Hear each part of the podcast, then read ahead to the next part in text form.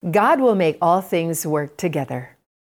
Minsan ba, natanong mo na rin kung bakit inaalaw ni God na mangyari sa iyo o sa ibang tao ang masasamang bagay? Bakit kaya minsan ang nakakasakit at nakakagawa sa iyo ng masama ay kapamilya mo pa? Ganyan ang naranasan ni Danny sa kanyang pamilya. He worked as a seafarer for seven years and gave his all to them, but it seemed that his all was never enough. Nakaranas siya ng emotional attacks and abuse mula sa kanyang kapamilya. Madalas nananahimik na lang siya pero sa kanyang kalooban, pinahihirapan na siya ng depression. But the Lord came to his rescue. He went through a process of healing and God blessed and favored him with a new career. God blessed him so much that he was able to bless his extended family as well. In the book of Genesis, Joseph went through a lot. Binenta siya ng kanyang mga kapatid at naging alipin.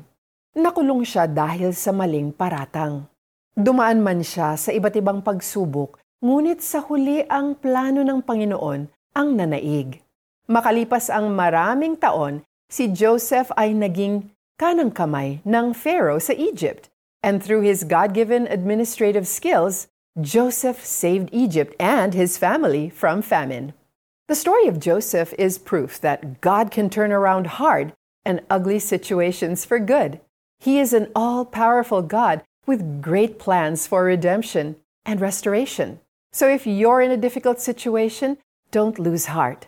God is with you, and He can turn your mess into a meaningful testimony of His love, power, and glory. Let's pray together. Lord, come to my rescue.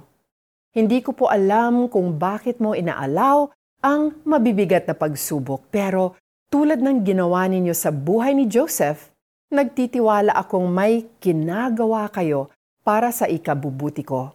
Redeem and restore me. I pray this In Jesus' name, Amen. Ito naman po ang ating application.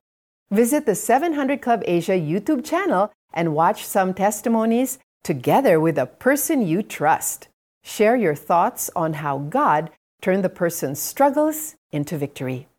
Alam nating sa lahat ng bagay ay gumagawa ang Diyos para sa ikabubuti ng mga nagmamahal sa Kanya.